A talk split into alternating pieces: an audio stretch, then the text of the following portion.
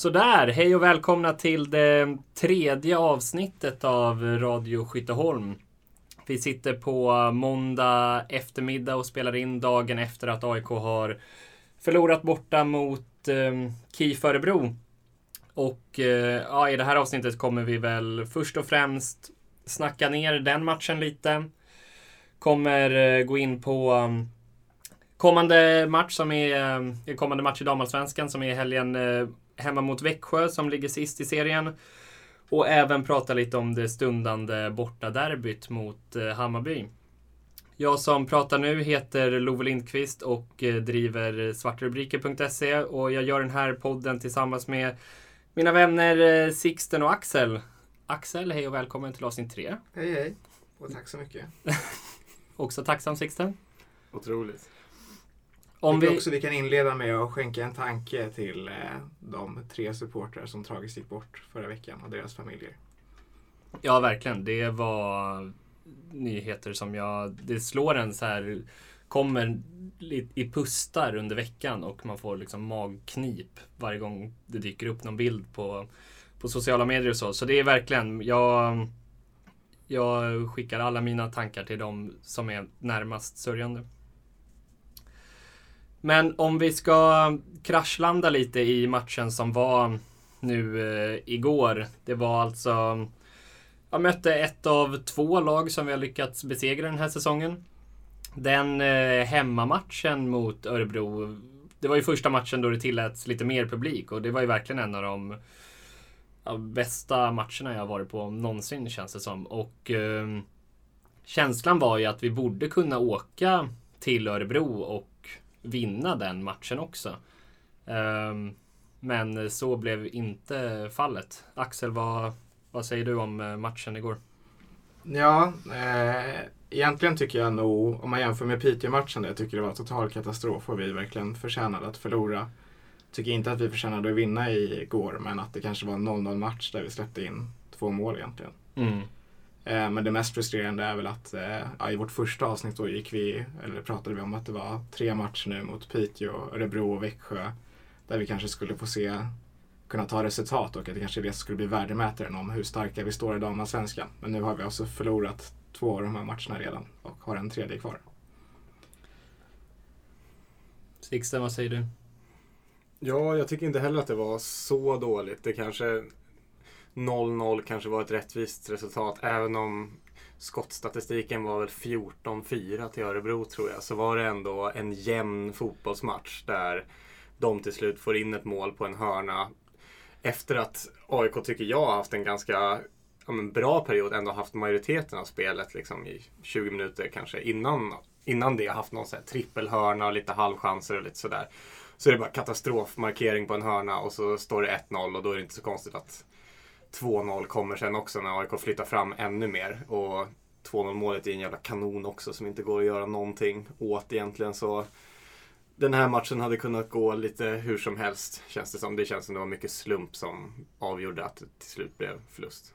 Ja, vad tänkte ni när eh, startelvan kom? Alltså Evelina Findell var tillbaka i startelvan eh, och Konja Plummer, nyförvärvet, också klev in direkt i startelvan och ingen Sara Nordin. Men om man ser till att eh, Emma Santamäki värvades som eh, back förra säsongen, även om hon mest har spelat på mittfältet i år, så var det ändå sex stycken backar vi ställer upp med i den här matchen. Det, det känns inte som att det sprudlar eh, offensivt. Nej, och det tycker jag kanske märktes lite också att det var det var lite stort avstånd ibland mellan back backlinjen och anfallarna. Att eh, kanske mittfältarna blev lite, lite mer försvarare ibland. Eh, och eh, det är ju inget, liksom, det, det spelet som vi vande oss vid att se förra året med att bygga anfallen hela vägen från målvakt fram. Det var inte mycket av det igår, får man Nej. säga. Axel, vad eh, säger du? Tycker du Evelina Findell, kan hon spela mittfältare? Eller? Eh, jag vet inte. Det var ju väldigt tråkigt med att eh, Sara Nordin är tillbaka på skadelistan igen då efter att ha gjort några fina matcher. Men ja, alltså eh, Santa Mäki hon är ju sällan så här katastrofdålig men det är på något sätt ändå imponerande att hon alltid är med. Mm. Med tanke på att eh, visst att det varit mycket skador men idag finns det alternativ eh, på bänken.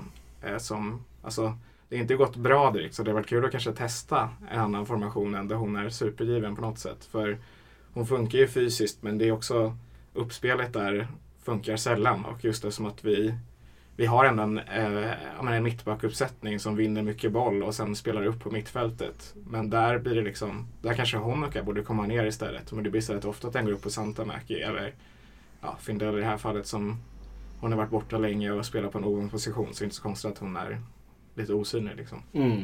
Och min teori, som väl är hyfsat bekräftad också, är att Santamäki spelar ju för att ha defensiv tyngd på det centrala mittfältet. I den rollen som Sara Nordin hade i, ja men framförallt förra säsongen. Verkligen ska kanske inte skapa saker framåt. Men när man också slänger in Findell på mittfältet, då känns det som att borde inte hon stå för den defensiven istället? Och nu blir det alltså eh, tre centrala mittfältare med Findell, Santamäki och Hayashi. Och då händer det ju absolut ingenting farligt framåt i första halvlek. Tanken kanske var att eh, Findell skulle liksom vinkla förbi någon spelare som hon kan göra ibland som sista gubben när man får hjärtattack. Men att hon skulle göra det på mittfältet istället och vara någon sorts uppspelspunkt. Men det såg vi inte jättemycket av igår. Men det skulle kunna vara en tanke som fanns på förhand, kanske. Ja, det känns ju som att hon är en eh, mer eh, mångfacetterad fotbollsspelare än Santamäki. Så, och borde ju kunna bidra mer i anfallet i den eh, positionen. Ja, sen är väl egentligen, som jag har förstått det, är Joy Bokiri en mittfältare i början. Och det som hon visade upp ändå mot Piteå, rivigheten hon hade och sånt. Det hade varit intressant att se längre ner i banan istället för att hon blev väldigt isolerad där uppe. Och nu, nu spelar Rosa i mitten som ja, jag i alla fall och ni också väl har tjatat om tidigare. Men man blir ensam när man spelar ensam topp i AIK. Mm. Tyvärr. Ja, och tyvärr så gjorde hon kanske inte... Sin bästa match heller. Nej. Nej, men jag tycker att eh, det blev ju otroliga förändringar när vi byter ut Findell i halvtid. Det står visserligen 0-0 i halvtid, men när vi byter ut henne... Eller har jag fel att det står 0-0 i halvtid? Nej, det står 0 gör det. i halvtid. Vi byter ut henne och sätter in Janfors som eh, har varit skitbra. Eh, tycker absolut att hon borde ha en startplats och spela 90 minuter varje vecka om hon är fysiskt kapabel till det. Men när hon kommer in på mittfältet då börjar det hända grejer. Helt plötsligt känner man att så här Oj, vi lirar på mittfältet. Det händer någonting. Och eh, vänta, när byttes Janfors in och var det Findell? Okej, det skedde i halvtid i samband med att vi började spela fotboll också. Ja, alltså i den här matchen har vi ändå, vi skapar ändå målchanser i den här matchen. Vilket är, eh, Halvchanser. jag tycker ändå vi har målchanser. Eller vi är i alla fall i ett läge där vi borde kunna göra mål. Sen att den så här studsar undan och studsar ut i hörna eller så. Men vi är ändå där. Vi, jag tycker vi är lika mycket där som Örebro är på många sätt. Mm.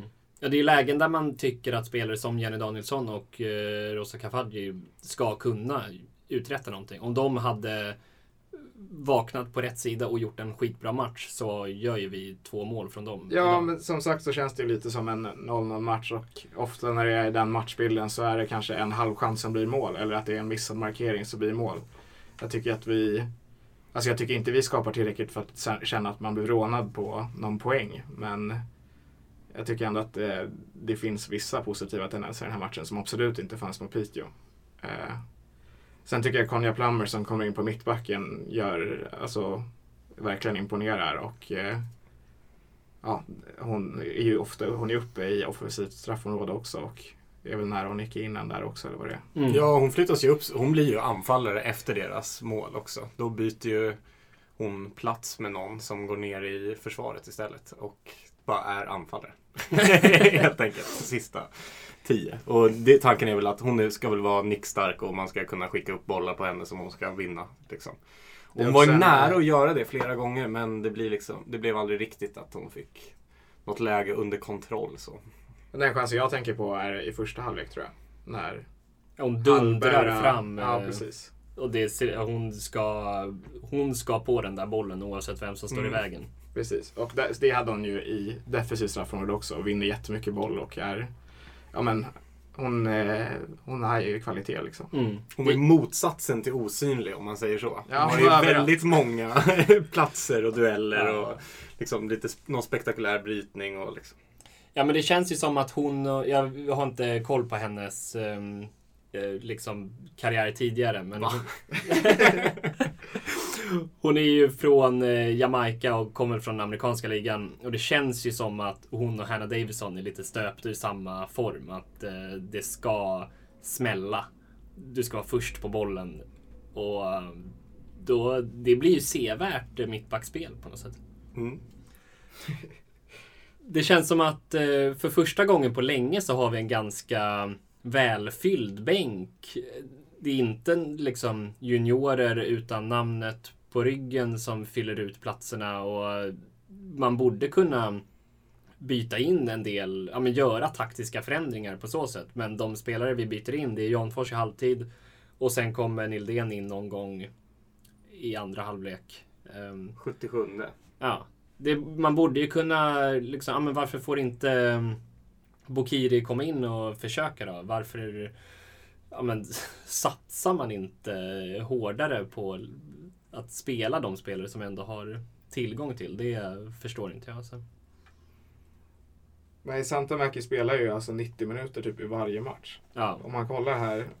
Nu har jag hennes eh, säsong uppe här och det är liksom Ja, det är 90 nästan varje gång. Och det, är, alltså, det är inget i hennes fel, men det är så konstigt att man inte vågar testa något annat tycker jag. ja.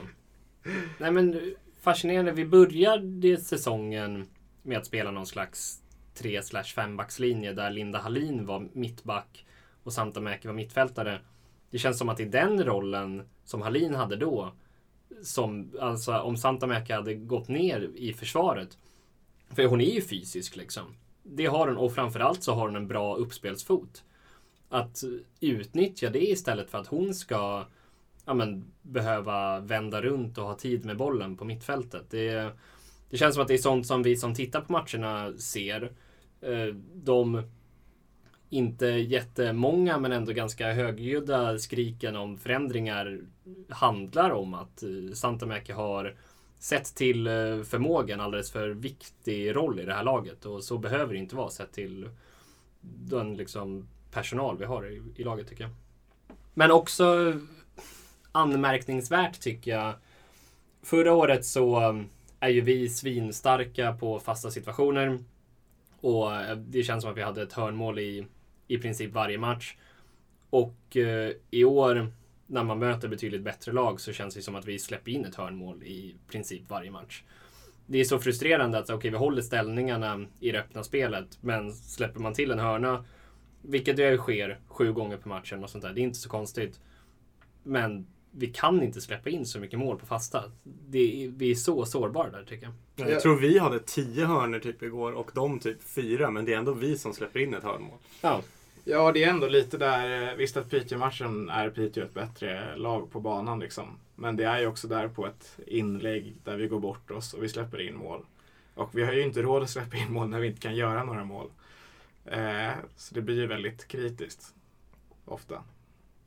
Men det är också så konstigt.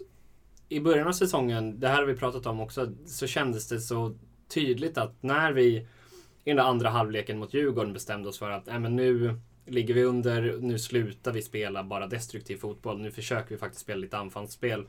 Då gick det bra, då var det sevärt och det gav dessutom resultat. Vi har ju en del lirare i laget verkligen.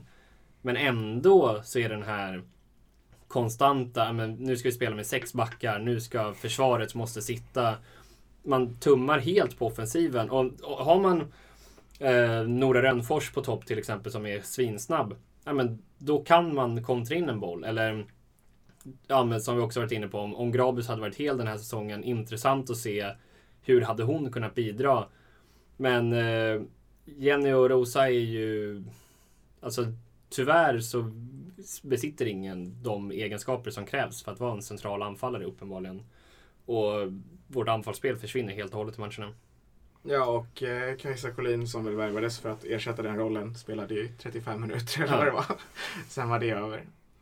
Det blir spännande att se nu på onsdag mot BP i kuppen som ändå är även om vi spelade jämnt mot dem förra året så kan man ju tänka att laget i år ska ha kommit in lite mer i ett allsvenskt matchtempo och då möta elitettan-motstånd och se hur, om det är liksom, är vi, hade vi varit ett, ett topplag i elitettan i år eller hade vi kört över elitettan ännu hårdare i år? Det kanske är något sånt man får svar på där om laget faktiskt är bättre och förhoppningsvis kanske kan äga en match för en gångs skull och se hur, hur det ser ut. Ja, men det blir ju faktiskt eh, väldigt intressant. Det är som när vi mötte Djurgården i kuppen förra året. De var ju dåliga i Allsvenskan och vi ställde upp med ett ganska reservbetonat lag när vi mötte dem i kuppen. Fortfarande irriterad över den cupmatchen. Ja. Att vi har ett derby ja, mot Djurgården den säsongen då. Och det är ändå att vi vet, vi är i princip klara för, dam, eller för damallsvenskan. Och kuppen är ju precis så herran då att det spelas innan säsongen, gruppspelet. Och så vi, det är lite vår chans att här, testa oss själva mot damallsvenskt motstånd. Och vi spelar med juniorerna för att vi ska vila spelare för att möta Mallbacken eller andra jävla sopor. Det är helt oförklarligt att man har den inställningen till ett derby också. Ja. Ja, men den här BP-matchen blir ju, alltså vinner inte den då är det ju riktigt, riktigt oroväckande. Ja, men det är vi ska lite som inte- det här Stockholm Challenge också som var i våras när vi Vann inte Körde BP en- den? derbyturnering. Jag tror det. Vi Ja. vann en match tror jag. Mot Djurgården? Mot Djurgården såklart. Men eh, det är också lite trä träningsmatch. Man fattar ju läget med Corona, man får inte åka någonstans. Vi måste Mm. ändå möta någon. Men det är ändå så här. Träningsderbyturnering klingar ju inte super i ens öron. Förutom i Volkswagens ögon. Ja, Jo, men Ja. De har inte jag satt på mig. Nej men det blir verkligen, det är ju höga insatser mot BP på något sätt. Det räcker inte med att så här, eh, ja men okej, vi lyckades ändå vinna. Vi vill ju se dominans där. Ja, framförallt så hade det ju faktiskt varit kul att kunna vara med i kuppen också. Ja, nästa ja. år. För nu får vi, förhoppningsvis håller vi oss kvar om inte allt skiter sig riktigt, riktigt rejält nu. Men då måste ju målet vara att vara bättre nästa säsong och då känns kuppen som en viktig start för det. Mm. Och kanske kunna se, i och med att det är, som vi pratade om i första avsnittet, att så här, resterande delen av säsongen blir lite att så här, testa och jobba in en taktik hur vi ska spela och hur bra vi faktiskt är. Och de svaren vi har fått hittills är att vi är jätte, jättedåliga. Mm. Och att vi egentligen inte hade stannat kvar i den här serien om det inte vore det här undantaget. Så därför, det finns ju ett, ett enormt jobb som ligger framför i vinter. Och eh, ja, för, alltså förmodligen kommer ju en stor del av truppen vara densamma som att de har ganska långa kontrakt och sen kommer få tillbaka spelare från skador. Men alltså, ja, om det här sista matchen blir utvärdering så undrar man ju om inte Ruotsalainen är fel person på plats alltså. För det känns ju inte som att spelidén är särskilt tydlig. Vi gör inte så mycket framsteg ändå när vi har tillbaka spelare. Och vi lyckas inte ens vinna mot de här sämre lagen. Ja. Men eh, om man jämför med elvan som ställde upp igår. Vad känner ni att ni vill ha ut ur den och in mot eh, BP? Axel? Ja, jag vet inte riktigt. Eh, på något sätt, ja, vi kan ju testa att inte spela Santa Mäkra. Bara för att se vad som händer. det är nu hon inte spelar i 8-0. Ja. resterande matcher. Nej, men alltså på ett alltså i vanliga fall hade man ju kunnat tänka, okej vi är mittemellan en match mot Örebro och Växjö. Båda är nedre halvan lag. Växjö ligger sist. Så att man kanske skulle vilja rotera lite här. Men på något sätt vill jag ändå spela ordinarie laget i den här matchen för att ja, men få en chans att driva spelet och se hur det skulle se ut. Ja, kanske spela några av de lite mer offensiva spelarna som har vilat en del senaste omgångarna. Och eh, som ändå skulle kunna vara startspelare. Att ge dem chansen i den här matchen och eh, se till att vinna den och ja, kanske fortsätta med det om det ser bra ut. Eh, det är klart att det kanske inte är exakt samma elva när det bara är tre dagar mellan matcherna liksom. Men eh, eh ändå liksom testa ett mer offensivt balanserat lag. För mot Växjö kommer ju vi ändå, trots att vi har en lång radda förluster nu, gå in som favoriter i den matchen. Och det är på hemmaplan. De spelar på gräs i vanliga fall på sin hemmaplan. Vi borde ha alla förutsättningar för att kunna styra spelet i den matchen. Mm. Ja, men om vi ska gå in lite på um, Växjö-matchen. Det um, känns ju som att det är ju det enda laget som är sämre än oss i år. Det är ju hard facts på något sätt. Um, de ligger åtta poäng bakom oss nu och har um, bättre målskillnad, of course. Grejen med Växjö är att de eh, inte gör några mål, men de släpper i princip inte in några mål heller. De kommer från en match där de tar en eh, sjuk poäng mot eh, Häcken. Häcken som ja, men, jagar Rosengård i toppen och de är ju regerande mästare. De vill ju vinna liksom. Men det blir alltså 1-1 nere på Visma Arena i, i Växjö. Och eh, jag såg slutet på den matchen. Och man ska tillägga att Häcken lyfter upp hela laget och slutar spela försvarsspel. Men det är ju, alltså Växjö kan ta tre poäng i den matchen. Och de, innan det var de nära på att snuva poäng av Örebro också. Det känns som att de har en betydligt bättre trend än vad vi har. Skiljer åtta poäng mellan lagen. Vinner Växjö i helgen, då blir det lite obehagligt. Blir det kryss så ser det ganska bra ut för oss. Så då är frågan, kommer vi fortsätta spela lika Gå destruktivt? för 0-0. Var det 15 cm långt gräs på Visma Arena när Häcken var på besök? De, gjorde också, de har gjort mål två matcher i rad nu. Det är mer än vad vi har gjort. Och de har gjort det mot tvåan och trean i den här serien. Så något börjar ändå hända i Växjö. Ja, men, eh, Sen är frågan om det är för sent eller om de kan rassla till nu. Min förhoppning är ju att vi skulle gå in med inställningen att okej, nu möter vi ett sämre lag. Nu kan vi spela fotboll och vi ska vinna den här matchen på vår hemmaplan. Men jag tror att vi kommer ställa ut laget ungefär likadant som mot Örebro och se till så att Växjö, de ska inte göra några mål. Det är så tråkigt. Men vi har ju också en större bredd på den defensiva delen av truppen. Vi har ju inte jättemycket offensiva spelare att kasta in, för alla de är ju på skadelistan. Mm. Det är därför vi, så här, Joy Bokiri kommer in som en anfallare.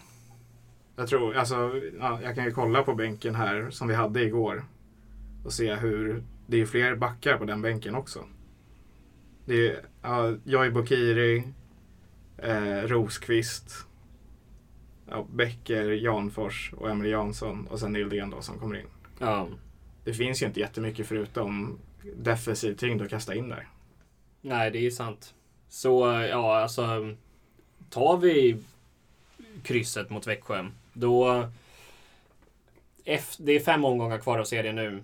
Om det blir kryss i helgen, då måste alltså Växjö vinna tre av sina kommande fem matcher. Om vi inte tar någon mer poäng. Förutsatt att vi förlorar resten. Men Och- vinner vi den så är vi ju super... Då är det ju ändå superklart. Måste man ändå få säga. Ja, och då känns det som att det är ett utmärkt läge att inte behöva tänka på liksom att försvara poängen och så att då borde vi kunna lira lite. Och där blir man ju besviken också om man tar de här förlusterna mot Rosengård och Häcken som totalt slutar med noll rungande poäng och 0-17 i baken. Där minns jag att tränarna säger efteråt att så här, nej men man lär sig ingenting av att parkera bussen. Vi måste liksom försöka spela vårt spel. Vi visste att vi ändå skulle förlora mer eller mindre och då liksom tar vi det här tillfället i akt att lära oss av de bästa. Vad händer med den inställningen bortemot Örebro när man har uppenbart bättre jag tänker egentligen bara på Janfors. Liksom. Vi har en spelare på bänken som kan spela fotboll men ändå spelar man en mittback som inte har lirat särskilt mycket de senaste omgångarna eh, på centralt mittfält och ja, men Santamäki som är ju en bromskloss. Liksom. Är det, eh, det är frustrerande, känner jag. Ja, men nu, kan, nu får vi se. Nu är det BP-matchen och Växjö-matchen. Det är två matcher på pappret som vi borde kunna föra spelet i och få utdelning på. Så att, ja, man hoppas ju verkligen på det. Mm. För det hade varit underbart att se nu. För nu börjar det bli lite... Det börjar bli väldigt frustrerande och eh, ja, men den här lite goda känslan som man ändå hade efter återstarten och derbyvinsten och till och med efter Rosengårdsförlusten är ju ganska bortblåst just nu. Ja, verkligen. Vi startade den här podden med vind i seglen. Känns det som. Sen är det två bittra. Sen sa Sigge att det var klart och de sket det sig. Jag tar på mig det. ja. Nej men eh, jag tycker ändå att matchen igår var ett fall framåt. Ett litet, litet Tycker du det? myrsteg framåt jämfört med Piteå. Eller ja, i alla fall. ja, mot Piteå har vi ju, där är vi ju chanslösa liksom. Ja, men det är Och sant. då är ändå de här lagen typ lika bra i, Ja. i tabellen. Eh, till och med Örebro lite bättre. Så jag tycker ändå det var ett litet steg framåt. Och hoppas att det, vi växlar upp en nivå till nu. Ja, det är sant. och på lördag. Ändå om man tar med, i och med, det var ett bra uppehåll här emellan och så, men om man tar innan Piteå-matchen så tyckte vi att vi hade en mer positiv trend och sen tar in den här. Om man tar bort Piteå-matchen där redan är det inte lika förjävligt, förutom att vi inte vinner några matcher. Inte gör några mål. Vad har vi? Två gjorda på senaste nio matcherna eller något sånt där. Love såg skräckslagen Men frågan är ju vad BP går in med för inställning i den cupmatchen. BP-matcherna har ju ändå varit, alltså de från Elitettan då, två år vi följde på nära håll där. Det var ändå intensiva matcher. Ja. Det var ganska, det var ändå derbykänsla där jämfört med här matcherna mot BP, hur de brukar Ja vara. men hälften av BP-spelarna har spelat i AIK och vice versa. Det eh, känns som att det finns en del, nu ska vi bevisa och nu ska jag visa att jag har gjort rätt. Ja, det var de som vi åkte på vår första plump mot i Elitettan förra året och så. Och, eh, alltså det är, jag tror inte, bara på att vi spelar i damallsvenska kan vi inte räkna med nu att så här, ja, men vi kommer med vårt fina damallsvenska tempo liksom, Mm. och kommer köra över dem. Utan jag tror det kommer bli en ganska tuff match. Var det inte BP vi plockade Nildén från? Jo, Hon gör hattrick säger jag. Antagligen. Det är mitt, det är mitt speltips. Nej, men B, jag, jag vet inte hur, om ni har någon koll på Elitettan-tabellen just nu. Men Umeå är i princip klara. De är mm, nio poäng eh, säkra liksom. Och sen så är det IFK Kalmar, IK Uppsala och BP som slåss om de två andra direkta uppflyttningsplatserna. Och då ligger Kalmar 40 poäng, Uppsala 39 och BP 39. Det Då- finns ju potential att BP roterar i den här matchen. Ja, Då ska men vi precis. verkligen köra över dem. Ja, då är 5-0 i- ju det enda acceptabla. Kan ni inte rabbla lite Elitettan namn så man kan minnas de goda tiderna? Bakom BP har vi Moran. Uff. Morgon. De var ju ett hot eh, förra Ja, året. Moren, alltså. det är heta matcher. Ja. Haley Dowd. Vart har vi Malmbacken 196 kassar. Malbacken parkerar på en stabil tionde plats ändå, Oj. alltså. Eh, Bollstanäs, vår nya samarbetsklubb, som eh, tycker ändå med sina kanarietröjor och, fick ändå en bra känsla för dem. Liksom. Kajsa Kjellander spelade där nu. Axel har ju spelat i Bollstanäs. Ja, tre träningar typ. Ja, bara en sån sak. Jag var på bortamatcher i Bollstanäs förra året. Det var en fin IP tycker jag. Ja. Eh, De ligger dyngsist på fem poäng med mm, 11 poäng upp till säker mark. Och den säkra marken den har då IFK Norrköping. Det är just det, de är med nu. Borgeby ser ut att åka ur tyvärr. inte Borgeby. Med deras fina rödvita boll som logga. ja, det, det stämmer mycket väl alltså. Nej men det är... mm, Ja, det har inte varit så farligt att vara i den här serien. Det är, Vi längtar tillbaka. Ta oss hem. Ja, därför är det tråkigt att liksom Umeå och kanske Uppsala, att de studsar upp direkt. Man vill ju ha dem där roliga. BP och Älvsjö liksom, om de hade gått upp hade det varit jättebra. Ja, det vet jag fan. Det är väl ändå kul med Umeå och Uppsala. Uppsala var också riktigt heta matcher som jag minns det där, 2019. Jag var på den bortamatchen och det var, jag tror Modin som nu spelar där fick rött kort för att hon typ var på väg att nita någon i deras lag för att hon var så arg. Den hemmamatchen spelades ju på Friends också. Ja, just det. Mhm. När de eh, fick en jättebillig frispark i sista sekunden och kvitterade till 2-2 tror jag. Och det var, det var ju ganska mycket folk där för att vara en, en eh, dammatch i Elitettan. Men det var ju så fruktansvärt tom känsla på Jag Friends. tror att det var 800 på den matchen. Ja, det är ändå så här, det är en bra siffra men det är, Friends ekade alltså. Ja. Och eh, apropå eh, damfotbollsmatcher på stora arenor så eh, stundar ju ett eh, derby borta mot eh, Bayern på en arena som ligger runt knuten från där vi spelar in nu. Bayern, eh, de sats, eller tanken var ju redan förra säsongen att de skulle eh, slå publikrekord i sitt hemmaderby mot oss. Den Eh, tanken hade ju vi också. Precis, Fast det mot BP. var uppenbart ingen kommunikation mellan klubbarna där. Att Bayern och AIK lanserar ungefär samtidigt att nu ska vi slå um, rekord omgångarna efter varandra dessutom. Ehm, och vi skulle vara inblandade i båda matcherna då. Ehm, men eh, de som inte kände till att Bayern kraftsamlar till det här blev väl varse tidigare i veckan när AIK eh, från liksom det Twitterkontot som är AIK Fotboll men som väl i praktiken är AIK Fotboll här. De eh, lägger ut information om att idag släpps biljetterna borta mot Bayern och har en bild på Alexander Milosevic eh, som är då en herrfotbollsspelare för de som inte känner till det. Ja, och datumet för här i bortamatchen. Ja.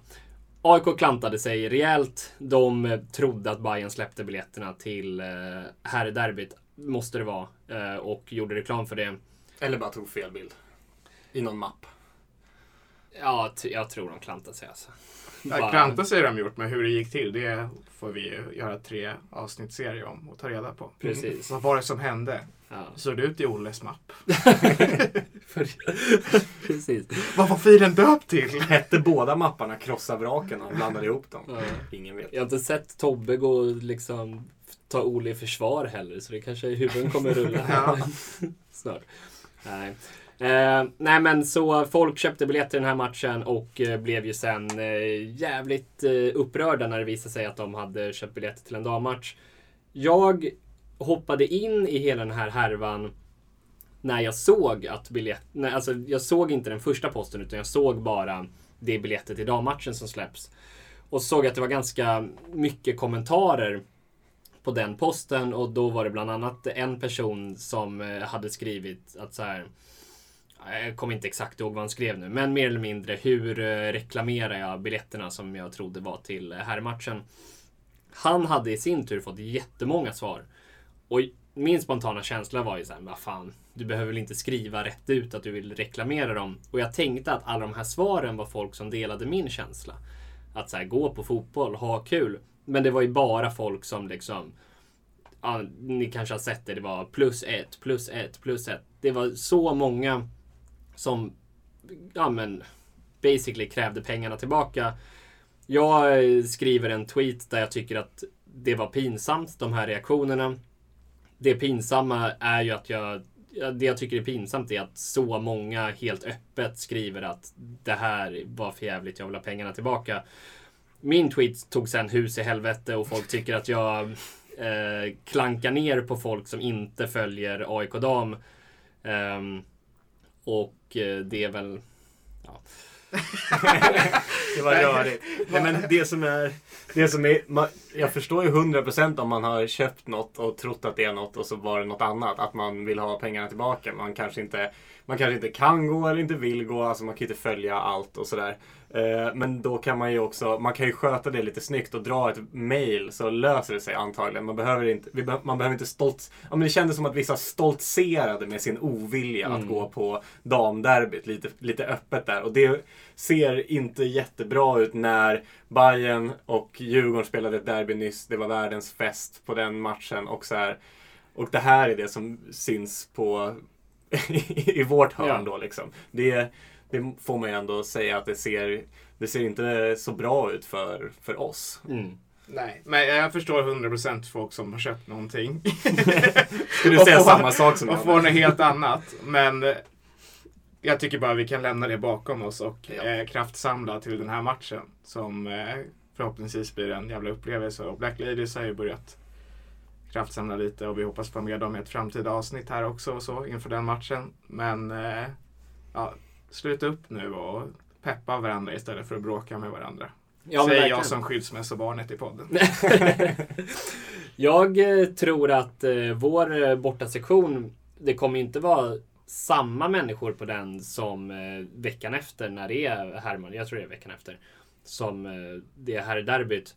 Men jag tror ändå att det kan bli ett jävla bra drag på den bortasektionen. Om folk som vill stötta det här laget också ja, men, tar tillfället i akt. Dricker massa bärs och går på derby på Tele2. Det har vi haft kul med förut. Liksom. Jag tycker också att jag har full förståelse för att folk inte kan följa alla sektioner. Att man, alltså vi är 26, ja, du är 25 fortfarande Ja. och vi har inga barn. Och eh, AIK är, alltså vi har jättemycket tid. Så det är klart att vi kan gå på alla dammatcher och jag förstår att så här, det, de argument som tog upp mycket var ju så här, men varför går ni inte på innebandy? Varför går man inte på det här och det här? Men nu är det faktiskt bara en match här. Testa att gå på den här och testa att sluta upp tillsammans så kan vi se vad det blir av det. Och har ni riktigt tur så får ni vara med om det som jag fick uppleva att eh, jag blev kallad eh, översittare och att jag skulle gå ner från min höga häst som en person skrev till mig. Så... Det tycker jag blev lite väl personligt här. Nu får du gå ner för din höga häst. Och så får du ställa dig i klacken som alla andra. Ja, precis. Nej, jag kommer stå i klacken på den matchen. Inridande på en hög häst. Hur hög häst får man ha med på Tele2? Ja, precis. Nej, men eh, det kanske får eh, sammanfatta det här avsnittet. Det blev eh, lite kortare den här gången, men eh, så kan det bli också. Eh, ingen eh, quiz idag eftersom jag trodde Axel inte skulle kunna vara med på inspelningen. Men då kommer en extra klurig nästa vecka. Oj, oj, oj. Istället. Ehm, ja, men vi får helt enkelt tacka för att eh, du tog dig tid att lyssna på det här. Vi, finns att följa på Twitter och Instagram under Radio Skytteholm. Försöker lägga upp fina bilder och peppande ord. Eh, rekommendera podden för en vän och eh, ja, innan eh, borta derbyt såklart, gå på matchen på lördag mot Växjö. Mina årskort finns fortfarande att låna Ja, om någon är sugen. Precis. Skriv till oss. Jag, ja, pinga oss på Twitter om ni känner att ni vill eh, inte betala någonting för matchen. Så bjuder Sigge på en, eh, på en plats helt Och det är en enkelt. jätteviktig match också. Ja, verkligen. Vinner vi så är det klart. Det är redan klart. Men vinner vi så är det jätteklart. Och kryssar vi. Så är det klart. Precis. Förlorar vi så är det nervöst men klart. Tack!